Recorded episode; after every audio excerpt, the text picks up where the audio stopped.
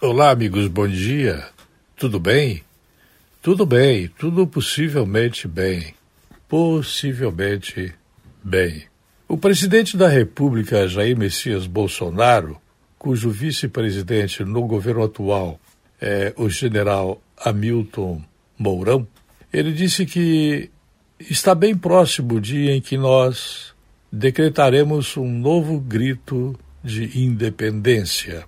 Poucos sabem o que o presidente quer dizer, mas a amplificação do fato, da notícia, da questão, do assunto, está agora mais fácil de ser compreendido por conta do início de uma descoberta de aparente escuta ou rastros de contra-espionagem ou espionagem propriamente dita no Palácio do Planalto, do Alvorada e, vejam bem, na escuta das reuniões do alto comando das Forças Armadas.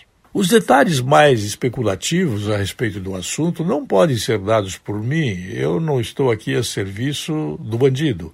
Eu estou trabalhando para o mocinho. Eu tenho um projeto de Brasil. Eu não estou ligado a partidos políticos ou a governos municipal, estadual e federal. Não. Eu estou incluído por mim mesmo a um projeto de Brasil.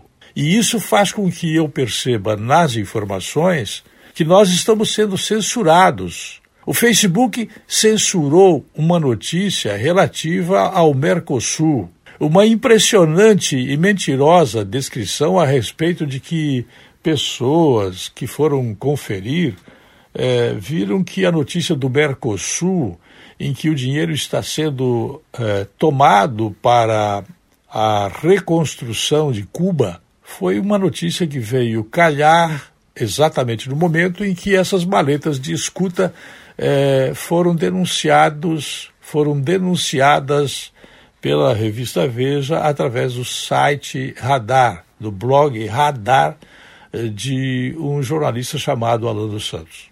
Se você confia ou não neste assunto, saiba que o grito de independência pode estar sendo dado já dentro das Forças Armadas por conta da barafunda que está sendo mantida pelos governadores que estão contrariando o artigo 5 da Constituição brasileira.